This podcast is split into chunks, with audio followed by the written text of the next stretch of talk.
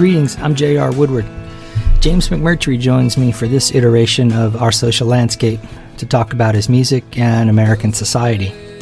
Well, a little bit about that stuff at least. McMurtry is a singer songwriter and tremendous guitarist who was raised mostly in Virginia and currently resides in Texas. His first album, 1989's Too Long in the Wasteland, was produced by John Mellencamp and received immediate critical acclaim. The accolades for his dozen or so albums since have continued to roll in, with Childish Things winning Song and Album of the Year in 2005 at the Americana Music Association Awards in Nashville, Tennessee. Author Stephen King, who owns a radio station in Maine, wrote that McMurtry, quote, may be the truest, fiercest songwriter of his generation, end quote. And his 2002 masterpiece, Choctaw Bingo, about the crystal methamphetamine industry, became that station's most requested song. Now we're going to do a medley of All My Hit, McMurtry often quips before he sings the song live. Four time Grammy winner Jason Isbell, whom McMurtry references during our talk, when asked about McMurtry, said, quote, He has that rare gift of being able to make a listener laugh out loud at one line and choke up at the next. I don't think anybody writes better lyrics. End quote. Now, I don't know where his unique open tuning and 12 string guitar work comes from specifically, but I do know that part of his lyrical ability, at least, comes naturally. His mother was a professor of English at the University of Richmond and the author of numerous academic works. In addition, his father is the Pulitzer Prize winning novelist Larry McMurtry, whose novels include Horseman Pass By, The Last Picture Show, Terms of Endearment, and Lonesome Dove, among many other novels, short stories, and screenplays, which have been adapted to films that have garnered him almost 30 Oscar nominations and 8 Academy Award nominations. One of James McMurtry's most enduring songs is a statement on corporate America and the devastating effects of outsourcing on American workers. We Can't Make It Here Anymore details the effects of deindustrialization on the working class and addresses issues of race, social class, and the power elite. He started writing the song during the Clinton administration and it was released during the George W. Bush administration. But its themes ring true today and really probably have since the 1950s. We'll work for food, we'll die for oil, we'll kill for power, and to us the spoils. The billionaires get to pay less tax, the working poor get to fall through the cracks. So let 'em eat jelly. Again, McMurtry fan Stephen King stated that We Can't Make It Here was the most memorable protest song since Bob Dylan's 1963 Masters of War, and it's been included in numerous lists of top protest songs of all time. However, this is just one of many songs that attracted me to his music. When I first started this theme for my blog of interviewing artists about their work and its role in social change or social commentary, I made a short list of people that I wanted to talk to. People whose work I enjoy listening to and who have something to say about America that's interesting to me. That list included James McMurtry, plus Willy Vlautin, Patterson Hood of the Drive-By Truckers, and Canadian artist Bruce Cockburn. Being able to talk to McMurtry was unexpected, and it allowed me to hear from three of my four target interviewees. These days, you can find him streaming shows from his home on Sundays and Wednesdays by going to his Facebook page. We spoke via Zoom, and the interview picks up with a discussion of insects and the political landscape. In his central Texas town of Lockhart, he has weekly interactions with a multitude of flies. Park it out and back.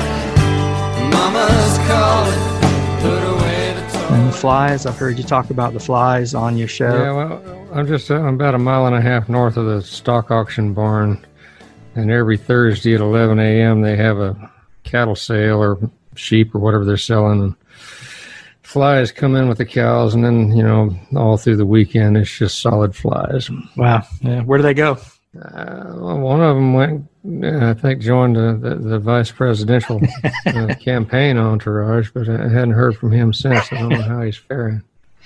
Um, so this communication scholar, late communication scholar, George Gerbner said the telling of stories has always been the principal shaper of human behavior. All right, so he's a communication scholar. He's looking at the Bible. He's looking at all these old stories. I don't know if you consider yourself more of a storyteller or a musician. Uh, both, I would guess. But um, if you are a storyteller, what do your stories tell us about our social world that like that we're currently living in. There's no universal theme to my work. You know, I do it song by song, character by character. I don't think there's any one thing you could say. I do agree with him that stories do shape how we live, but those are not necessarily works of art.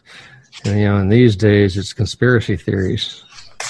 And, you know, not just in the states. You know, we it, QAnon is is not an isolated phenomenon. I mean, it, uh, the rise of Law and Justice Party in Poland all came about because somebody started a conspiracy theory about rival parties sabotaging that airplane that went down. Yeah, yeah, yeah. Making martyrs out of Mm-hmm. a couple of people, and that changed the whole government of Poland. You know, because people want to believe these stories for some reason because it validates them for some reason, dehumanizes the other, and makes them more human. That's a big ways. part of it. Yeah, I think that's a big part. But you're not you don't attempt to make any particular overtures with your stories. They're just stories that you're telling about the world. it's- Mhm. Do you think you become more political over time? I, you know, think I think probably a cutting point for a lot of people would have been we can't make it here. You know, in 2005, Cheney's toy, 2008, State of the Union, 2017, or was it there all along and just hiding, or have you become more was there- direct? I always, I always had some social commentary worked in. And the Safe Side was on my second record, Mm-hmm. um, and uh, I always, you know, I, try- I try to work a little, even you know, painting by numbers. There was Sure, a lot, sure. you know, the, there's stuff in there. I just, you know, nowadays I, I try to work in just a reference to military people, just so we don't completely forget that they're out there. Mm-hmm. I know nothing of military life, but I have friends that have been in, and and then you, you drive around the country. Pre-pandemic, I used to drive around the country and uh, all across the middle, you know, the, the plain states and southern states, rural towns. I'd see banners saying "Welcome home, PFC, so and so." Yeah. So you know, I knew these people are out there, but you know, there there has been some pressure from a lot of sectors to you know keep politics out of music, which is total bullshit. You know, he, so I try to you know I'll, I'll put in a character like Carlos, who's you know he's been in the army or he's been he's been in the service and he's damaged from it, Sure. But I'm I wasn't making a specific anti-war statement. Mm-hmm. I was just trying to say, hey, we got people over there. Right. What thoughts can get out past the wine, as you said about them. Uh, Same with Holiday as well. You know, the, the guy waiting at the airport. Oh yeah, you you couldn't miss it. Mm-hmm. You know, it was just there. It's in the air, but I didn't hear a lot about it in song, other than you know, Lee Greenwood type cheerleads. Yeah, yeah, You know, Yeah. and, and that's not all there is. yeah. Maybe Bruce Co- Bruce Springsteen. Maybe I guess maybe a little bit of that, like Brothers Under the Maybe, Bridge, or one or two, or something. Might have done a couple. Well, Do you- there was Kris Kristofferson back in the day. You know, he was a Sure. medevac pilot, and Sure. he wrote some good stuff. And he he covered Billy Joe Shaver's uh, "Good Christian Soldier." I Mhm. always thought I always thought Kris wrote that, but but Shaver wrote it, and Kris thought it was good enough. You know, he'd been Yeah. there. Well, he's written a lot of good songs, Kris. So I can understand you wanting to think it's his.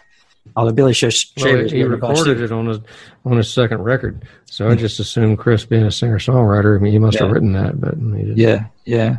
Didn't he live with Shel Silverstein for a while back in Nashville? I think they were roommates trying to make it as songwriters. And then Shel mm-hmm. Silverstein yeah. started writing those books, you know, the kids' books. Could have been. Silverstein had a string of hits with Bobby Bare, you know, and a lot, a lot of people co-wrote with with Shel. Mm-hmm. Yeah, I Boy didn't- Named I Sue, didn't of course. meet him, but- Do you do you see? I was going to ask you if you think do you see any musicians that you think kind of do it right in terms of their art and politics and political statements? So I guess Kristofferson would be one. Do you have anybody else either in the past or contemporary that you? Jason That he- Isbell, Uh huh. Yeah. for sure. Yeah, he's doing a great job. Yeah. Did you read his uh his New York Times thing when John Prine died? That was a really elo- it was a really eloquent obituary about John Prine. I guess they were pretty close. Could have been, Um, I don't know. Gil Scott Heron. I was thinking, you know, I was thinking about when I asked, was going to ask you the question. I'm thinking, who would I? And I listened to a lot of Gil Scott Heron when I was coming of age, and even like the Clash and some of that. You know, just wondered if you were if you had that listening to anybody in particular. But yeah, Jason Isbell. Uh, I just saw he left the CMA. Did you see that? Left the Country Music Yeah. Association awards. I don't know. It's I guess it's symbolic, but I get it.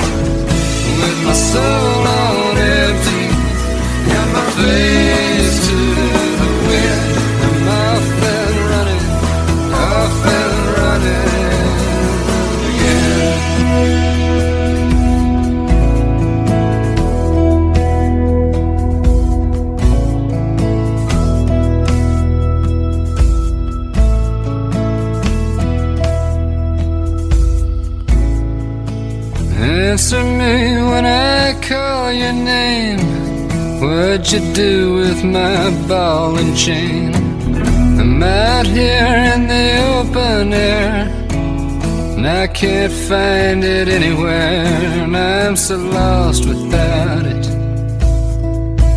It was such a part of me. I guess I'll get along. How hard can it be? um, thinking about some of your uh, characters, like in your songs, uh, specifically. So, um, you know, they're separate people, right? But they often, and I've, I think I've read you say somewhere, the songs are often just snippets of different experiences and people that you've put together, but they often come from a similar a similar wellspring of you know working class day-to-day struggles that kind of thing people on the margins so i'm thinking specifically of like carlisle's haul from your most recent album down across the delaware uh, painting my numbers you work from the neck down that's a great line first first song on the first album memorial day a bunch of others so what what do you think brought these characters to where they are like what is it about the american experience that has pushed these people to the margins um, either culturally or structurally or economically Uh, I don't know. I write songs just from a couple of lines and a melody.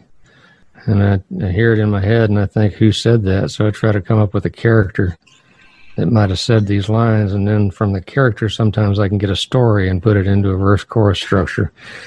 And then I get a song. Um, I don't really know what it is in the American experience or the human experience that, that makes them the way they are. You know, I hadn't really thought about it. I just follow the thread until I have something I can sing without cringing. right. So the the lines that you hear or that come to you, uh, sometimes, well, you know, for example, well, They catch actually, you for a know, reason. working from the neck down, I actually stole that from uh, one of my father's essays. He had a book of essays called "In a Narrow Grave: Essays on Texas," and and there's one about where he goes to visit the movie set where they're making HUD, which was made from his first novel, Horseman Pass By.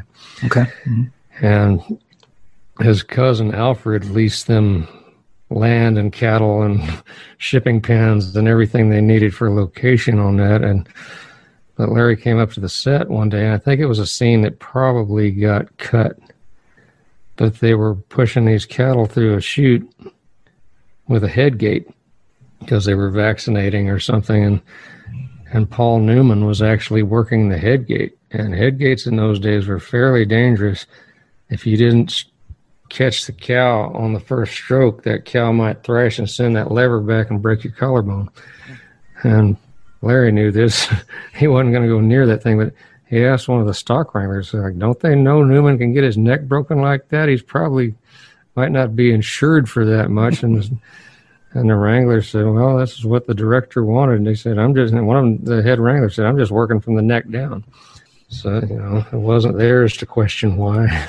mm-hmm, mm-hmm, sure. So the words of these ideas and images that come to you that you want to put a melody to, uh, they're not typically about the affluent or people that have a lot of power. So certain things just resonate, I guess, with you more than others. Well, well, I've known more people that worked for a living than not. Uh, I have known some rich people, and you know, I grew up in Northern Virginia, and so I, I knew the whole spectrum. But I just I knew more people that worked than didn't.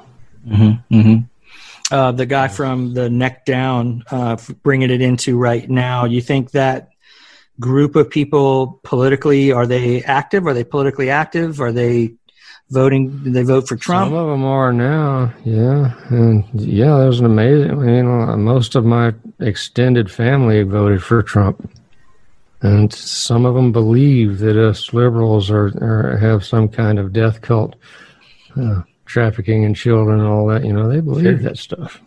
Yeah. Somebody got elected in Georgia on that platform. Yeah, uh, well, that doesn't surprise me at all. And Yeah. but you know, we got onto the game way late. I mean, I don't know why. You know, when Timothy McVeigh blew the side off that building in Oklahoma City, there should have been some money devoted to sociological study of of, the, of Middle America at that Right. time, Yeah.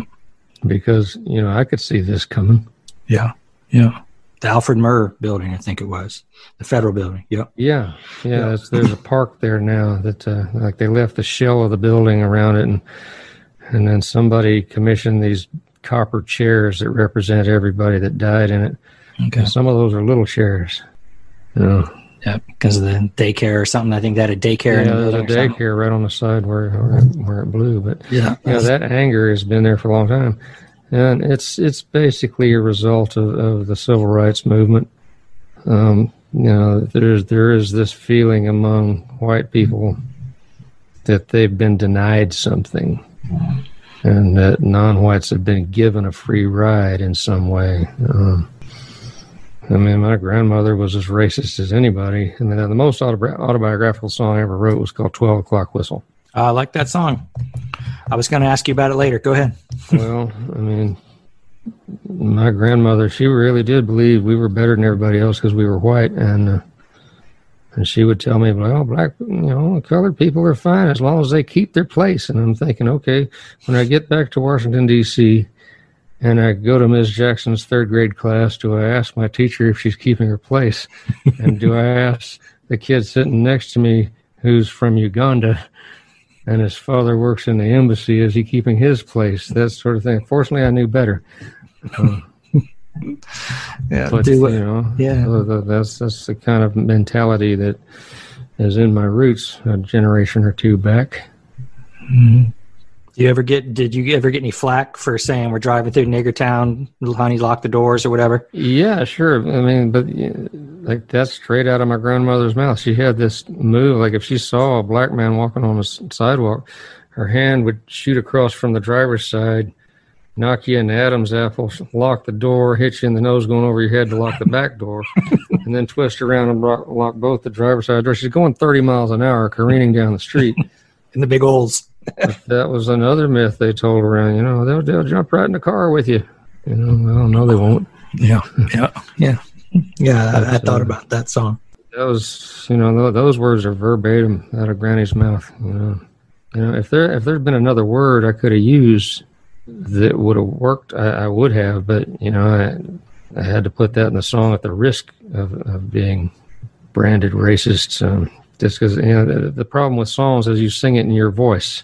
People don't always know it's a character that's singing it, and especially if you're driving through rush hour traffic in Dayton, Ohio, and you know, you hear this white guy talking about Nigger Town, and you don't know he's singing from his grand, fictional grandmother's Yeah. or real grandmother's point of view. You just hear the words, and you're mad, and you call up the station, and you get some other white guy saying, "Well, in the context of the song, sir," Right. you know, and you just you don't want to do that.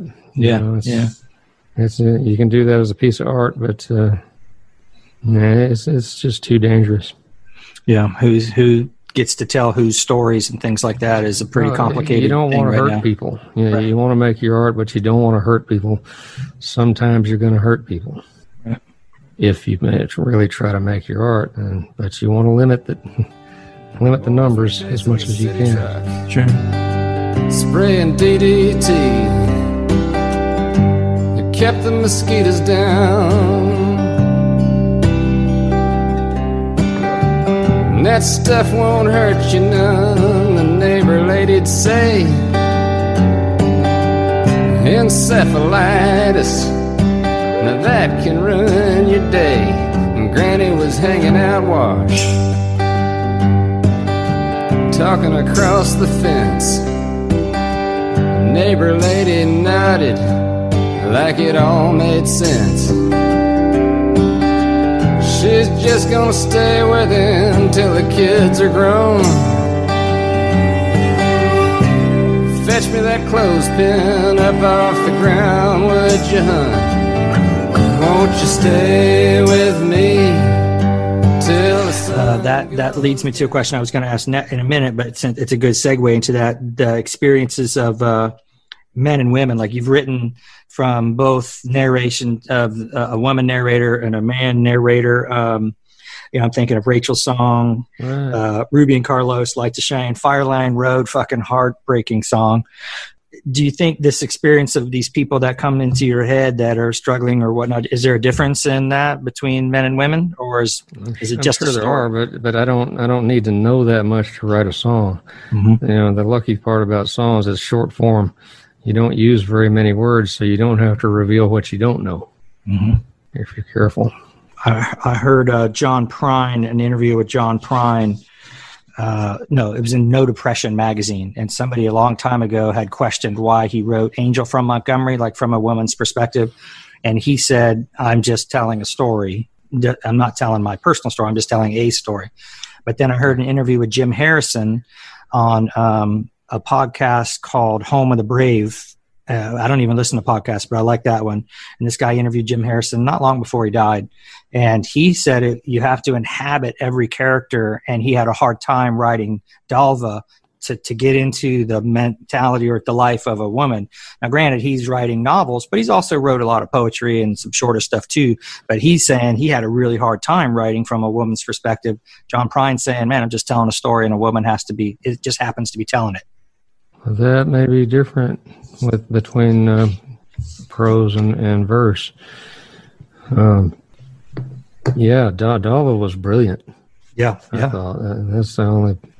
I think that's the only uh, book of Harrison's I ever wrote. I, I, had dinner with him one time. And he used to winter down in Patagonia, Arizona, mm-hmm. and uh, he he kind of knew Larry and invited me down there for dinner one time. Yeah, he fed me some Mearns' quail that he'd killed down there by Fort Huachuca somewhere.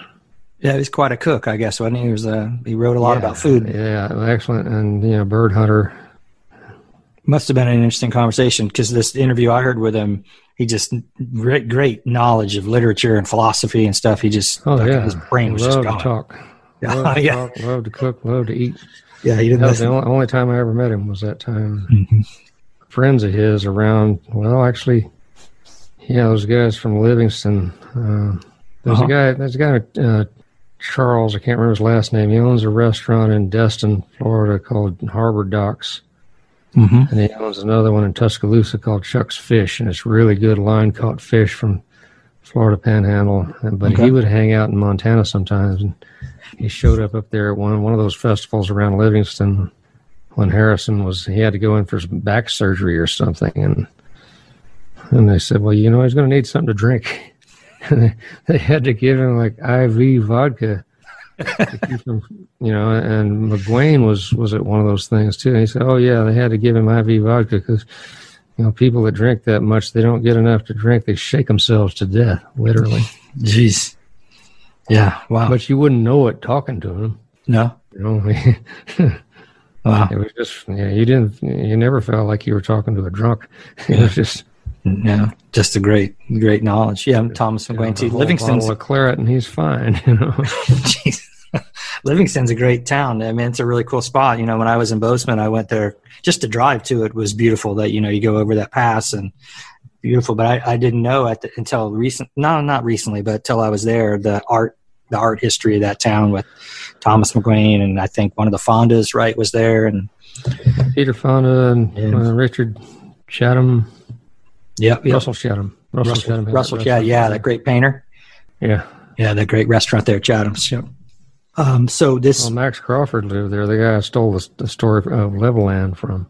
Oh, is that right? Okay. Yeah, Max. Max ended his days in the the Murray Hotel in Livingston. Mm-hmm. Yeah. He locked himself in with 150 cases of red wine. Wow. Um, How about that? From Floydada, Texas, and his his granddad raised wheat and his dad raised cotton. Mm-hmm. That was the basis for that song, Levelland. Yeah, yeah, which uh, has become pretty well known. Uh, and you always talk joke about it when you say it. Somebody else's song that you wrote. well, yeah, Robert Keen. Robert Earl Keen, yeah. Um, So I asked you um, when I first reached out to you about this, uh, the Joni Mitchell quote, and so she had said that when the world, let me get the quote right. She said, um, "When the world is a mess and there's no one at the helm, it's time for artists to make their mark." And so that's what got me actually to thinking about talking to anybody who I considered an artist broadly defined. Was do, do you think that's true? Do you need? Do you feel like a uh, Nina Simone said an artist's duty is to reflect the times, which is different than you know different than creating the times, right? Reflecting it. Do you think either are the role of an artist? An artist, an artist's duty is to make the best art he or she can possibly make. And some people write better in really crazy times. I, I heard, I read where somebody argued that Dylan Thomas drank himself to death on purpose, really, because he knew he would never write as well as he had during the war. Wow, huh. That was that time was a gift to him, where he could really, you know, do his work. Um, I don't know that artists have a duty, particularly other, other than, as I said, to you know, just do your best work whenever it comes about. It may be easier to do good work in, in chaos and craziness, but for some it may not. My grandfather used to talk about horsemen, and he had eight brothers, and they could all ride broncs because they had to, because my great grandfather raised saddle horses, and the way they broke horses then was you just got on them. and you know, great grandfather I never met, but he'd he'd rope a horse and you know put a hackamore and a saddle on it and throw one of those nine year old boys up there, and if they could ride the horse, the horse was his.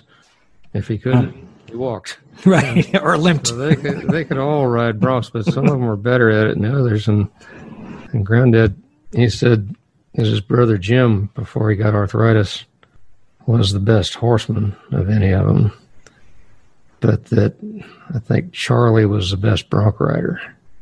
I'm not sure. I might have got the because there's some people that can just ride on, just stay on no matter what when all hell's breaking loose, and then there's others that can really do the craft. I don't know. And uh, maybe an apt analogy. I don't know. Yeah, it's it's uh, yeah, it's kind of interesting to me that you're you're saying kind of sounds like you're saying that it's it's just art, but yet if artists want to be political, it's okay to be political, but you're not trying to be political, but some of it's taken political. You don't want to hold it back if that's what you're writing, if that's what you're good at. Yeah. Um, I mean, I think I don't know it's going to change anybody's mind. The the ones Sure. with the, the best, the, the comics have the best shot at it Ah, because you know they're protected under satire, okay. and if you can get people laughing regardless of their beliefs, they've heard you. Right. You know, right. and some of us have to sink in. I think that I think we really need the comics if they're inclined. George Carlin type. Mm-hmm. George Carlin, Lenny Bruce, Yeah. um, Richard Pryor. Richard Pryor, uh, Sam Kinison. Uh, who was the really good one from Houston? I'm spacing on his name right now. He Don't died know. of pancreatic cancer a little while back. You know the one I'm talking about. Yeah, yeah. I don't know from Houston, but the pancreatic cancer. I can I can remember. I can't get the Yeah, name. it- hmm I don't know why. I can't I'm no longer choking on the hair of the dog. Been a couple weeks now since I came out of the fog. The highs are slightly higher, the lows are just as low. It's a mild improvement on the average, even so.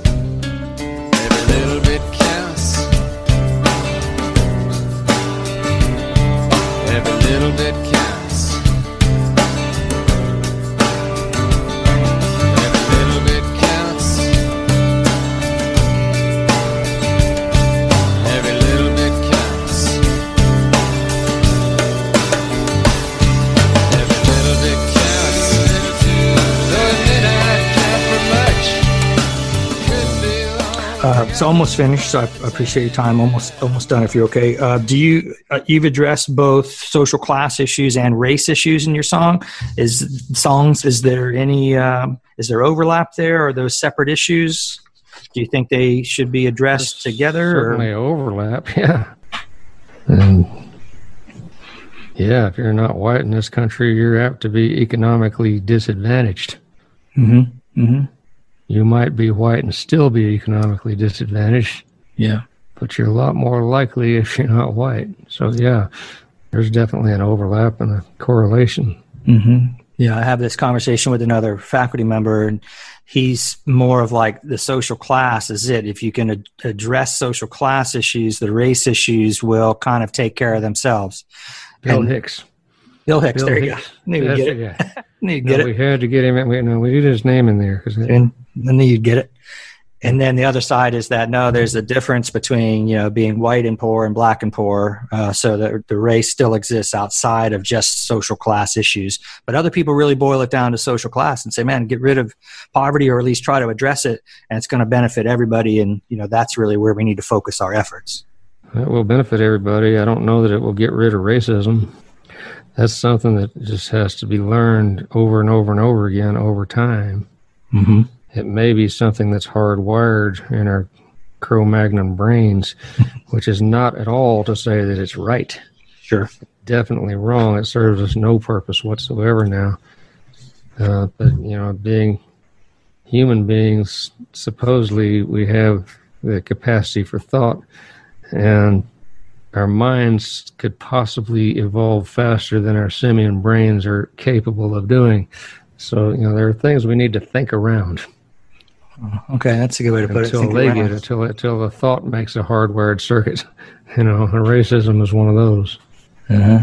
I wonder if something else would just take its place, some other form of xenophobia, some other reason we don't like somebody. Well, well yeah, that, that we we have we have this need to be part of something to define ourselves. That, that's what I really don't get because you know I belong to no church, no club. I've never joined anything that I can remember, except the you know Screen Actors Guild and whatever I need to work after.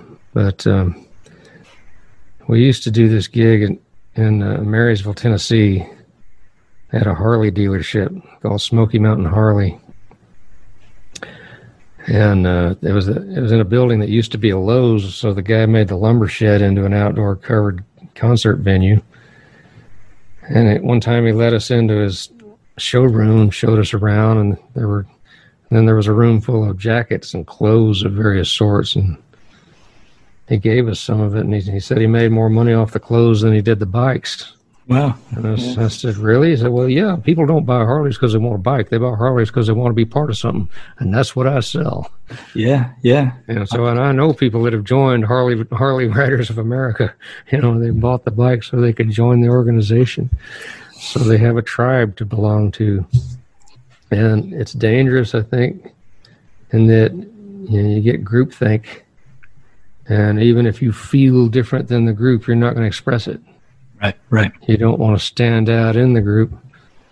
And uh, you know eventually you just start believing what the group believes. I, you know, I used to say you know if an irish catholic wakes up in the morning and doesn't hate protestants how's he going to know who he is? You know i'm sure some of them a lot of them got past that at this point but Yeah, we define ourselves by our hatreds as much as our loves a lot of the time.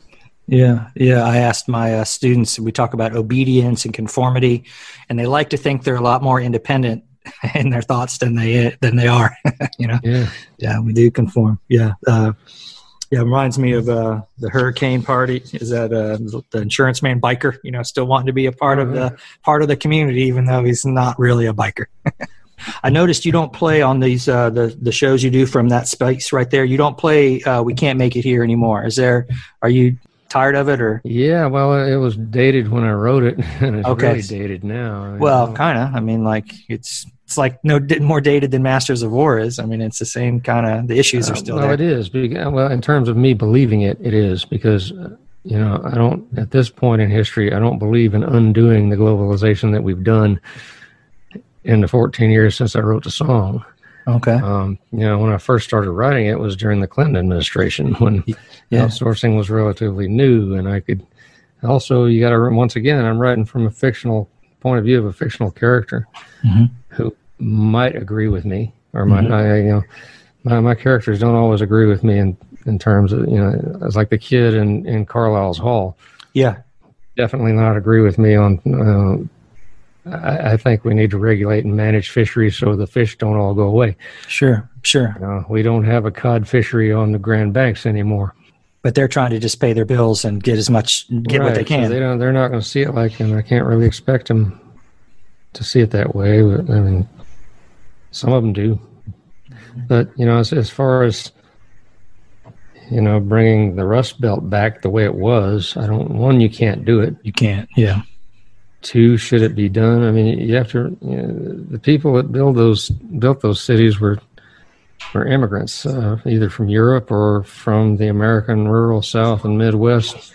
You know, farming got mechanized. There's not so many jobs, so they all moved there looking for work. Right. Right. Right. It's terrible. The reasons the work moved away are, are terrible. Um, it happened too fast. You know, it, it hurt a lot of people, and it's basically the the corporate philosophy that, that we we owe nothing to anyone but but the boardroom. Shareholders. Yep. Uh, yeah, shareholders, so we can outsource if we want to and bust those pesky unions. Yeah, it's a, it's a terrible thing. But, you know, but we started outsourcing and we learned how to make products in several different countries and bring them together, and we make good products that way.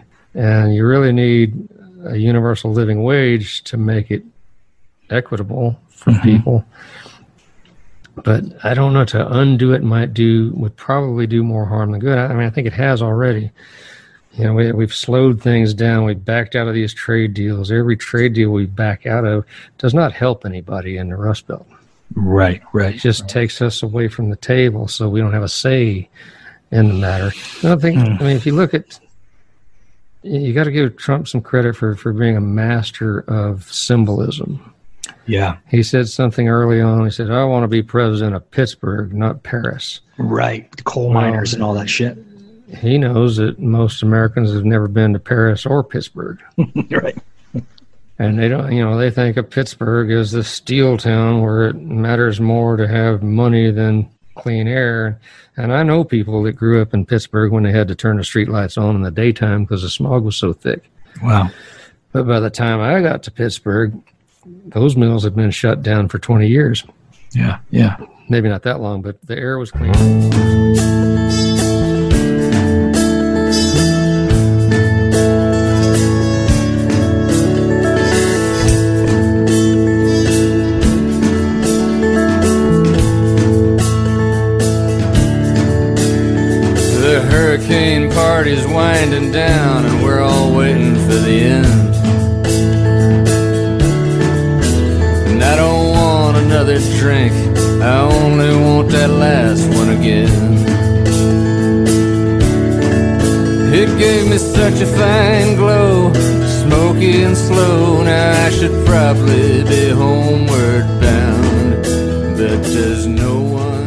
So the million dollar question, last one. Um, if you, in your mind, however you define positive social change, uh, if we could, if you could suggest one thing that you um, think society could do, uh, you know, I, I always answer this question when I talk to people. Um, like this this duopoly that we have, the, you know, this oligarchy basically in our government, just two parties, both of them, you know, not much changes no matter who you. I would like to address that if I could. But what about you? If you, you know, looking at your songs, some have maxed out all their credit cards, some are working two jobs, living in cars. The big old building was a textile mill, etc. How do we address that? If you could choose one magic bullet, what would it be? Um, quit thinking socialism is such a bad word. Uh huh. I mean, we've come to equate it with hardline communism, even Nazism. Um, but we've done socialism before in a big way. It was called the New Deal. Right. Right. Um, the New Deal was full on. It was far left of anything that Obama would have dreamed up, and it worked. Um, but you know, R- Roosevelt tried collective farming towns, stuff like that. I mean, it, Johnny Cash comes from came from a town called Dyess, Arkansas, which in his autobiography, uh, I think it was titled "Man in Black." He comes right out and says, "Yeah, Dyess was a was a socialist experiment." You know, collective fields, and everybody worked for the company, and they were paid in script, redeemable at the company store, just like a mine or a mill Yeah. somewhere. But it was farming. They did that. And you know, because in those days, you know, they got so down. You know, people. They, once somebody quoted it once. You know, it felt like there wasn't a nickel in the whole world. These people had lost everything, so they tried anything. The only reason we still think you know you can still get people to run away from the word socialism is because we haven't lost everything yet. Too many people still have too much stuff they want to hang on to, Interesting. and their identity is right or left, and you know words mean something. But even if you if you analyze the word socialist, socio like sociology, there we go. society, right? Right, it's It right there. basically means taking care of your own. It's a really hard sell in the states because white America will never think of non-America, non-white America as its own. hmm So, the, you know, the Europeans can be just as racist as us, but they bite the bullet and take care of their people. And when their colonies came home, they took care of them as best they could. And Right. when the refugees come over from Syria, they bitch and scream. But, you know, I've s- stepped around, you know, walked down sidewalks that were covered with Syrian refugees and in Italy and Turin, you know, and you know the Italians did the best they could with it. hmm hmm You know, they took what eleven million Syrians. We wouldn't take a hundred thousand of them. Right. Right. We had a dog in the fight. Right, exactly. Yeah, we had a whole lot more reason, more of a hand in why they were refugees to begin with than Italy did. That's for sure. Well, Italy catches it all because they stick way out in the Mediterranean, and people float up on those islands, and Yeah. you know, that's just first place they hit. So they're charged with, you know, and then the rest of Europe wants Italy to keep them out of the the continent. You know. yeah. Yeah. But you know, but you know, I've seen tent cities in Paris that numbered in the thousands. People jammed up under freeways trying to get out of the rain. You know, they do the best they can, and I think we need to do the best we can, and we need to also realize that um, everybody in this world is riding on the same rock, breathing out of the same air bubble, and it's a skinny little bubble. Where I'm sitting now, I'm closer to outer space than I am to Waco, Texas. right, right. Interesting. Yeah. It's and it's that way around the whole globe. And we got what eight billion people burning shit twenty four seven, and we think we're not going to affect the climate. Right, right. So I think you know we got to. Uh, humankind is going to have to learn to take care of each other, or, it's just going to perish. It's not even about America or Right. Yeah, but it's hard because America does have a role in that. And to get change, everybody's going to brand it and label it as anti worker, anti, you know, we're going to all lose money if we have these environmental regulations and stuff. You know, how, geez, how do you go You're against lose money if such you a. don't have a planet to live You're on. going to be, yeah, you, you You fucking know, have a lot worse we've problems lost- than we've lost more than half our Arctic sea ice in the last 40 years. You know, uh, I don't know how anybody can can argue that we don't need to take care of the environment. Yeah, but they do. Don't have any air to breathe, any water to drink, any food to eat. What good's your money? Yeah, it's not going to be during some 60 year old CEO's lifetime, though. You know, he's going to be able to protect himself. Yeah, it might And- too. Well, it might. It's coming so much quicker than they said it would. You know, Hmm. all it takes is for the Greenland ice sheet to start sliding. Yeah, right. That thing comes off the rock into the water. You better be driving a Tesla because you won't be getting any gasoline. All our refining is on the coasts, Right. right. You know, Imagine the refugees that will come from that Oh, yeah. with this with the sea level rise around the globe in these places. yeah. Yeah. I think Bernie Sanders talked something about like the new New Deal. You know, he talked about like the new New Deal. You know, so Yeah. But that was that's about all you hear about it. And you hear Venezuela, this socialist nation. You know, like seventy percent of their economic output is held privately in Venezuela. The, the oil companies. You know, like well, you're right. I think we've just branded this anything that's Oh, remotely but like you say challenging. that, I mean, it, Trump won South Florida apparently because they just said Because the word of socialista, and you got all. I guess is these Cubans and Venezuelans. Does the Cubans really think Batista was a great guy? I mean, I know Castro screwed it up bad, Right, right. but was Batista any better? I, you know, I'm sure he was better for some people. Mm-hmm. Well, those are the people. The people that had some money. They they're the ones that flew that fled because Batista was on their side, and they're the ones now that are old men and women in South Florida who, you know, who actually had money to lose when Castro took over. So they were the you know uh, uh not the group that came in the '80s when Castro yeah, cleared out the jails, but the ri- original group you know, I grew up with a number of those kids. Marco Rubio is from that, you know, his parents were that generation. And yeah, man, they, they don't, they're pretty conservative in their politics. And they, Batista was their friend because they had money. Yeah. Fucking some mess, man. Therefore, closer to God, right? Therefore, closer to God. that's a good way. That's a good note to end it on.